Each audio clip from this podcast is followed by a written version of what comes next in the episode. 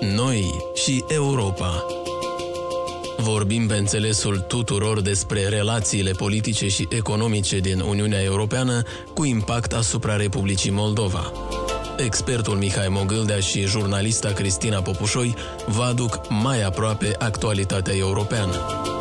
Noi și Europa, rubrică realizată în colaborare cu Institutul pentru Politici și Reforme Europene.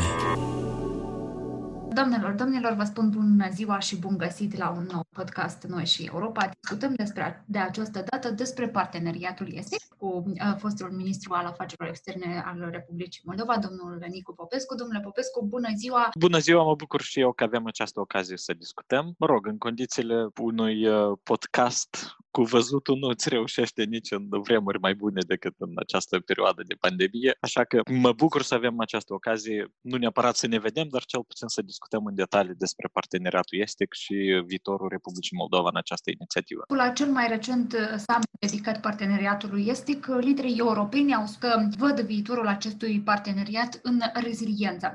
Domnule Popescu, dacă ar fi să traducem în termeni mai clari și mai expliciți pentru, pentru radio ascultătorii noștri, cum am putut uh, defini noi această reziliență? La ce anume s-au uh, referit liderii europeni? Acum trei ani, uh, Uniunea Europeană a publicat o nouă strategie globală, un fel de strategie de politică externă a Uniunii Europene, în care acest cuvânt, acest termen reziliență era unul dintre cele mai importante concepte cu care Uniunea Europeană a încercat să-și operaționalizeze obiectivele sale de politică externă. Într-un anumit moment chiar numărasem de câte ori apare acest termen în strategia de politică externă a Uniunii Europene și era vorba de peste 30 de apariții în acel document. Deci este unul din obiectivele importante de politică externă a Uniunii Europene, nu doar față de Moldova sau față de statele parteneriatului estic, dar pe mult mai multe dosare. Termenul însă este unul destul de confuz, pentru că el, de fapt, poate însemna lucruri foarte diferite dintr-un context în altul și diferite state membre înțeleg acest termen diferit. Pentru unii, capacitatea de reziliență înseamnă capacitatea unor instituții, unor state, unor societăți de a-și uh, reveni după anumite șocuri externe. Și în acest sens, de exemplu, după criza economică de acum 10 ani, s-a vorbit despre reziliența Uniunii Europene sau reziliența monedei unice euro. Capacitatea acestei monede sau capacitatea Uniunii Europene să-și revină după un șoc economic extern. În condițiile războiului din Siria, reziliența presupune capacitatea și asistența oferită societății siriene de a-și reveni după acel război civil. Una din dimensiunile acestui termen este această necesitate și capacitatea unor state, instituții, instituții sau societăți să-și revină după o criză. În același timp, reziliența mai înseamnă nu doar capacitatea de a-ți reveni după o criză, dar și capacitatea de a face față unor presiuni externe. Și foarte des, în special în condițiile parteneriatului estic sau atunci când vorbim despre reziliența în fața amenințărilor hibride sau presiunilor economice, acest termen mai și denotă un anumit interes și o anumită dorință și ofertă a Uniunii Europene să ajute țări precum Moldova, precum Ucraina, nu doar să-și revină după anumite crize, dar și denotă dorința Uniunii Europene de a ajuta aceste țări să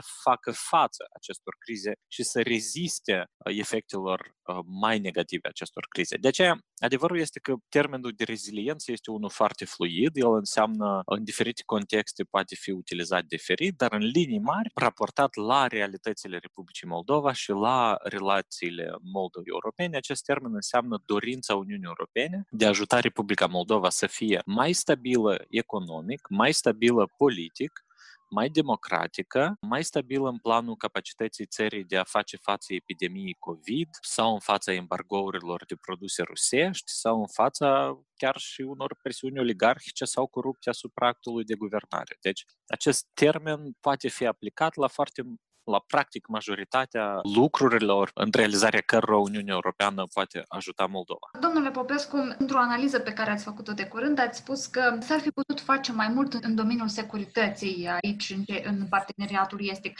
Vorbind despre Republica Moldova în, în particular, ce credeți că ar fi putut să facă autoritățile de la Chișinău împreună cu cele de la Bruxelles sau ajutate de cele de la Bruxelles ca să securizeze mai mult zona, ca să le ofere cetățenilor mai multă siguranță? Și mă refer aici uh, la atât siguranța, să zicem, politică și economică, cât și la propriul la siguranța teritorială în contextul în care avem trupe ruse pe, pe teritoriul Republicii Moldova. Da, deci în ultimii 15-20 de ani, majoritatea dimensiunilor de cooperare dintre statele Uniunii Europene și Republica Moldova au ținut de domeniul politic, diplomatic, economic, social, dar am avut foarte o cooperare mult mai redusă în domeniul securității.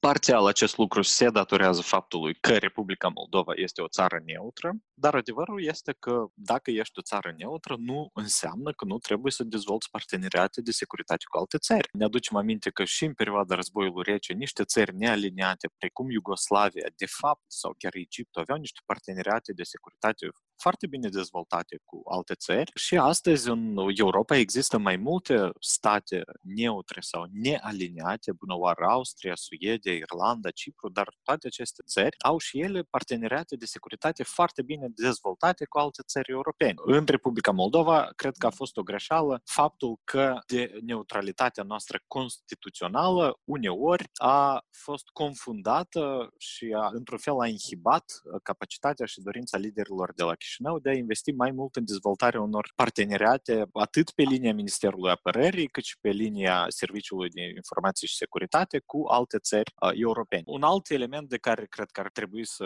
pe care ar fi bine să-l menționăm este că Republica Moldova are o cooperare foarte bună bilaterală cu Statele Unite pe linia Ministerului Apărării. Această cooperare durează de peste două decenii, datorită acestei cooperări, Ministerul Apărării a Republicii Moldova, țara noastră, a beneficiat de foarte multe programe de asistență, de o anumită modernizare a forțelor armate, dar eu cred că există încă foarte mult potențial de a dezvolta parteneriate similare cu mai multe state din Uniunea Europeană și de a aplica metodologia acestor relații pe care le-a dezvoltat Ministerul nostru al Apărării și pentru alte instituții din Republica Moldova, inclusiv serviciile speciale. Și în acest sens, cred că există o capacitate și un interes ca Republica Moldova să dezvolte aceste parteneriate cu statele UE pe linia instituțiilor de forță și că în acest domeniu, atât Moldova cât și Uniunea Europeană au făcut mai puțin decât au făcut pe domeniul domeniul liberalizării vizelor sau pe domeniul liberalizării comerțului sau pe domeniul asistenței externe și pe alte domenii, domenii social-economice. De altfel, la același summit despre care uh, vorbeam anterior, președintea Comisiei Europene, Ursula von der Leyen, a spus că pentru Uniunea Europeană este foarte important să aibă vecini prosperi în, în apropierea estică. Și um, a pomenit chiar și despre uh, toate aceste uh, reușite pe care le-au obținut statele grație ajutorului oferit de, de Uniunea Europeană. Spuneați și dumneavoastră, inclusiv uh, comerțul, că Uniunea Europeană a devenit practic principala piață spre care ne, ne orientăm, sau faptul că avem acest regim liberalizat de vize, pe lângă aceste reușite pe care noi le-am obținut în acești, în acești ani. Ce alte uh, lucruri credeți că am putea să mai obținem din acest parteneriat este? Nu vreau să reiterez la nesfârșit, dar este foarte important faptul că în ultimii 10 ani, în special, Republica Moldova a supraviețuit economic datorită zonei de liber schimb cu Uniunea Europeană. Situația economică din Moldova este și rămâne dificilă, dar ea ar fi fost mult mai proastă fără sprijin european, fără acces pe piața europeană, lucru care a creat locuri de muncă în Republica Moldova, venituri la buget și, în fond, a ajutat Republica Moldova să se mențină cât de cât pe linie de plutire, inclusiv în condițiile unor presiuni externe destul de vizibile. În același timp, lumea se schimbă, Europa evoluează și, bună oară, în una din prioritățile declarate ai ultimii noi Comisii Europene și a doamnei președinte a Comisiei Europene Ursula von der Leyen a fost anunțul că în următorii 5 ani principalele priorități ai Comisiei Europene vor fi o investiție mult mai substanțială din partea instituțiilor Uniunii Europene în protecția mediului și dorința Uniunii Europene de a transforma această organizație într-un actor geopolitic mai influent în plan global, un actor care ar putea vorbi cu mai multă fermitate și față de statele, ă, și față de Rusia, și față de China, și față de Turcia și multe alte ă, puteri regionale care nu întotdeauna întotdeauna anterior au luat Uniunea Europeană în serios. Deci, dacă doriți, pe fundalul acestor două uh, priorități cheie ai Comisiei Europene, în ultimele luni s-a avut loc și o adaptare și aliniere a prerogativelor și obiectivelor parteneriatului este la aceste obiective mai mari la nivelul Comisiei Europene și anume din această cauză, în cadrul discuțiilor privind parteneriatul este s-a pus acest accent pe dorința de a ajuta reziliența unor state ca Moldova, dar a fost lansată și o discuție foarte serioasă privind alinierea obiectivelor parteneriatului. Este la obiectivele de protecție a mediului înconjurător, astfel încât principalele linii prioritare pentru acțiunea Comisiei Europene să, să fie reflectate și în relația dintre Moldova și Uniunea Europeană. În acest context, pentru o țară ca Republica Moldova, este foarte important să ne dăm seama că Republica Moldova se află într-o zonă geopolitică foarte dificilă, în care există presiuni, în care există metode hibride de presiuni, în care există dezinformare, în care există un război în țara noastră vecină, Ucraina, în care Rusia practic deschis a atacat vecinul nostru Ucraina a făcut-o prin metode similare cu ceea ce s-a întâmplat și în Transnistria în 1992 și în acest context instituțiile Republicii Moldova au nevoie de mai multă asistență europeană și mai multă cooperare cu Uniunea Europeană, nu doar în domeniul protecției mediului, nu doar în domeniul comerțului, dar și în acest demers, această prioritate foarte importantă a țării noastre, care ar viza întărirea țării noastre de a face față unor presiuni de tip nou, inclusiv presiuni cibernetice. De exemplu, știm foarte bine că Ucraina în ultimii ani a fost atacată, a fost țintă unor atacuri cibernetice devastatoare. Cel mai scump sau cel mai dăunător virus din istoria virusilor online din ultimii 10 ani a fost lansat, este virusul, așa numitul virus care se cheamă NotPetya, NotPetya, mm-hmm. care a fost injectat în Uh, Ucraina, după aceea s-a răspândit în întreaga lume, a afectat foarte multe companii franceze, engleze, americane și a costat economia globală aproximativ 10 miliarde de uh, dolari pierderi. Ori acest virus cel mai probabil a fost lansat de către niște actori asociați cu statul rus, care în acest prin această modalitate au încercat să, exer- să exercite anumite presiuni asupra Ucrainei, asupra inclusiv a infrastructurii critice din Ucraina. Au mai fost cazuri în care rețelele de distribuție electrică în Ucraina au fost atacate de către hackeri și în acest context eu sunt practic sigur că și Republica Moldova este foarte vulnerabilă. Deocamdată forțele externe nu au decis să activeze aceste atacuri cibernetice asupra Republicii Moldova, dar Republica Moldova este foarte, foarte vulnerabilă. Probabil instituțiile din Republica Moldova au o imagine doar parțială a gradului de vulnerabilitate a a rețelelor electrice, a căilor ferate, a companiilor din Republica Moldova față de aceste riscuri cibernetice și chiar pentru a înțelege și a face față pe viitor unor astfel de riscuri, Republica Moldova trebuie să mizeze inclusiv pe cooperare și asistență externă. Și, în primul rând, evident, Uniunea Europeană este acel partener care are și resursele și cunoștințele și dorința și interesul uh, necesar pentru a ajuta o țară ca Republica Moldova nu doar să-și îmbunătățească performanța economică, dar și să facă față unor presiuni cibernetice, bună oară. Domnule Povescu, spuneți că Uniunea Europeană ar putea, poate să ne ajute și o și face. Mă întrebam, probabil e o chestie retorică, această dorință de ajutor sau de, de a oferi asistență ar trebui să fie una bilaterală și să nu vină doar din partea Uniunii Europene și atunci mă întrebam dacă autoritățile sau cei care conduc acum Republica Moldova Moldova um, ar refuza de exemplu, să, să accepte ajutorul Uniunii Europene, atunci ce s-ar întâmpla?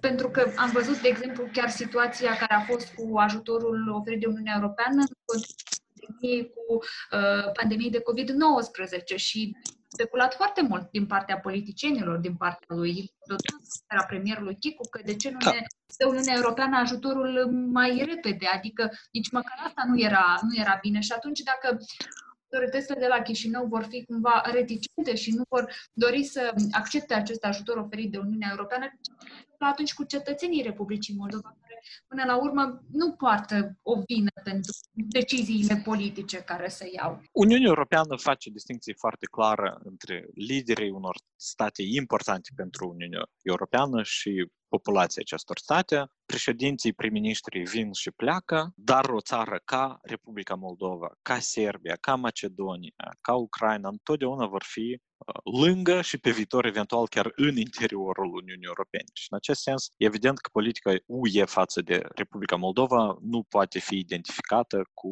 o guvernare sau alta sau un președinte anume. Interesul Uniunii Europene este permanent. Acum, dacă ne uităm pe partea noastră a prutului, trebuie să ne dăm seama că diferite guverne au diferit capacitate de a obține acest sprijin european, care oferta pentru Republica Moldova este întotdeauna, dar evident există condiționalități și Uniunea Europeană nu vrea să investească bani în niște lideri politici care sau atacă Uniunea Europeană sau gestionează prost asistența europeană. Și în acest sens, din păcate, ne aflăm astăzi într-un context istoric temporar, dar oricum nefavorabil, în care din păcate, am asistat la mai multe atacuri anti-europene devenite sistematice din direcția guvernului și din direcția, în special, a președinției. Acest lucru, evident, în primul rând, este nu atât o lovitură în Uniunea Europeană, cât o lovitură în interesul național, în interesul cetățenilor noștri de a avea relații bune și benefice cu Uniunea Europeană și acest tip de atacuri anti-europene, evident, ele în primul și în primul rând ne dor cel mai mult pe noi, ca societate, ca țară, pentru că în urma acestor atacuri Republica Moldova nu poate beneficia la fel de mult de asistența europeană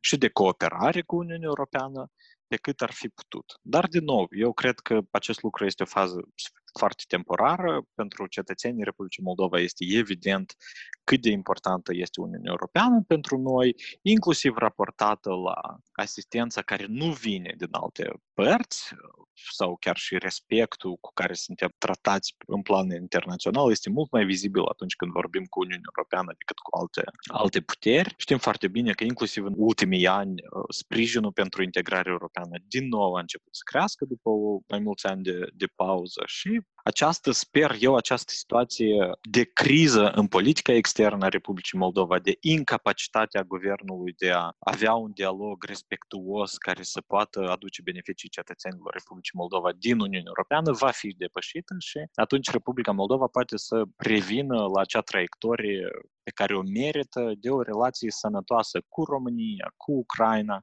cu Uniunea Europeană, dar și cu Rusia. Și aici vreau din nou să subliniez că această incapacitate a actualei guvernări de a obține beneficii nu caracterizează doar politica noastră externă față de Uniunea Europeană. Noi, la actuala etapă, Republica Moldova nu se află în stare să obțină beneficii pentru cetățeni nici în est, nici în vest. Ori astăzi Republica Moldova plătește mai mult decât pentru gazul rusesc decât Germania. Embargoul Federației Ruse impus exporturilor din Republica Moldova nu a fost ridicat și în acest sens, din păcate, la această etapă, politica externă a Republicii Moldova nu este în stare să obțină beneficii nici în est, nici în vest și până la urmă cetățenii au de suferit de, din această incapacitate de a avea o politică externă cât de cât acceptabilă pentru promovarea interesului național. Așadar, domnule Popescu, și o ultimă întrebare din podcastul de astăzi. Ehm, la începutul uh, parteneriatului estic, Republica Moldova era considerată um, un elev exemplar care își face bine temele, care primește, să zicem, note bune, așa, care um, este răsplătită pentru faptul că face reforme. La această etapă, domnule Popescu, dumneavoastră cum ați caracteriza prezența Republicii Moldova în uh, parteneriatul estic? Mai suntem uh, elevul silitor? Noi de mult am devenit elevul în care s-a investit foarte multă speranță căruia i s-a oferit foarte mult sprijin, dar acest elev a dezamăgit în loc să-și facă temele, să continuă investiția în propria dezvoltare, pentru că până la urmă, urmă știți, elevii la școală nu învață pentru profesori sau pentru părinți, ei învață pentru propriul viitor, ca să aibă o universitate bună, să aibă un loc de muncă bun, să aibă un venit bun, da?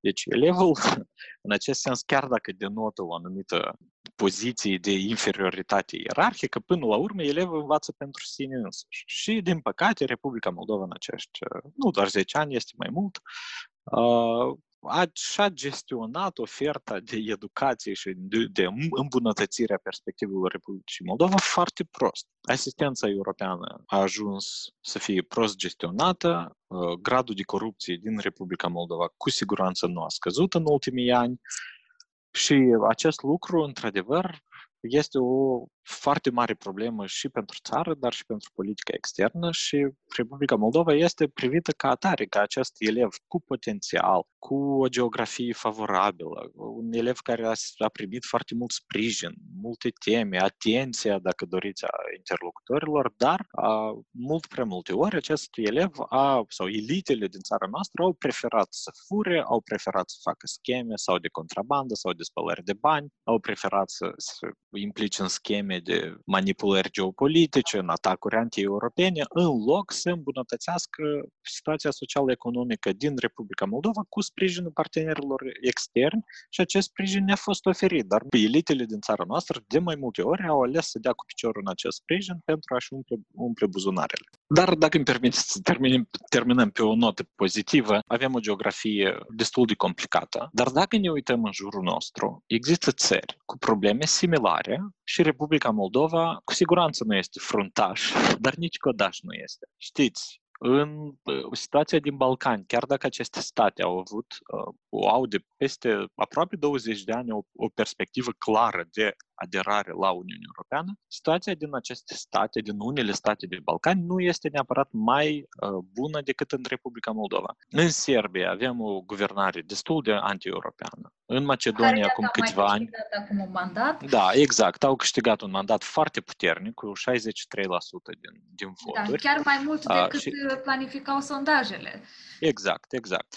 În Macedonia, acum câțiva ani, uh, Macedonia a fost uh, guvernată de un partid cu tendințe autoritare, cu prim-ministru Gruevski. Când s-a pus, când acest uh, prim-ministru Gruevski și-a pierdut majoritatea din Parlament și opoziția a încercat să aleagă un nou guvern și un nou speaker, Gruevski a trimis câteva zeci de oameni care au bătut deputații în Parlament. Deci, și Macedonia a avut un fel de criză comparabilă cu criza de acum un an de la Chișinău, dar cel puțin la Chișinău s-a reușit dezamorsarea acelei crize și tranziția puterii de la Partidul Democrat la, la o nouă alianță, fără violență în Parlament. Da, cu presiuni, cu stingeri de lumini, dar, dar până la urmă, fără o situație în care câteva zeci de sportivi intră în sala Parlamentului să bată deputați.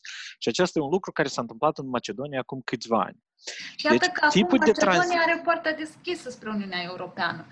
Da, poarta deschisă, dar lucruri cum sunt și, complicate. Da, dar au făcut și reforme, domnul Popescu, adică... Au făcut, dar, da, dar eu am fost în Macedonia Așa. și... Uh, nu v-au convins. Mă rog, eu nu vreau, să, nu vreau să ofensez pe nimeni, dar eu nu cred că Republica Moldova are șanse uh, mai puține și are precondiții mai proaste de dezvoltare decât o țară ca Macedonia sau decât o țară ca Muntenegru. Deci noi suntem aproximativ în aceeași categorie de state, în care tranziția este foarte dificilă, faci doi pași înainte, un pas și jumătate înapoi, după aceea te mai scoli, te mai scuturi, mai avansezi. Lucrurile nu sunt ușoare, dar ele nu sunt ușoare nici în Macedonia, nici în Bulgaria, nici în Ucraina și dacă ne uităm un pic la această regiune, Republica Moldova, după cum am spus, nu este nici în frunte, dar nici la coadă nu este. Avem o populație deja foarte bine conectată la Uniunea Europeană, avem o economie foarte bine conectată la Uniunea Europeană, suntem mult mai puțin dependenți de mofturile pieței rusești decât eram acum 10 ani. Avem o populație care, da, anumite segmente sunt convinse de propagandă, dar până la urmă populația are discernământ de a spune nu unor lideri pe care nu și-i dorește, că o fi vorba de oligarhi, că o fi vorba de chiar și președinți aleși, până la urmă procesul electoral din Republica Moldova rămâne un proces electoral cu probleme, dar un proces electoral democratic și pluralist, spre deosebire de, apropo, alte țări ca Belarusul, care tot vor avea alegeri în curând. Și în acest sens, ă, situația nu este ușoară, dar până la urmă, pe mai multe dimensiuni ai funcționării statului nostru, lucrurile evoluează, populația își exercită dreptul de vot, spune nu liderilor care au furat, care au dezamăgit și încearcă să caute o nouă elită politică care va scoate Republica Moldova din această mocirlă în care s-a regăsit țara în ultimii ani. Așadar, în căutarea unei și în așteptarea unei noi elite politice care să aducă mai mult bine cetățenilor și să ne aducă mai aproape de Europa. Încheiem uh, podcastul de astăzi. Domnule Popescu, eu vă mulțumesc pentru intervenția dumneavoastră. Noi și Europa. Vorbim pe înțelesul tuturor despre relațiile politice și economice din Uniunea Europeană cu impact asupra Republicii Moldova. Expertul Mihai Mogâldea și jurnalista Cristina Popușoi vă aduc mai aproape actualitatea europeană. Noi și Europa, rubrică realizată în colaborare cu Institutul pentru Politici și Reforme Europene.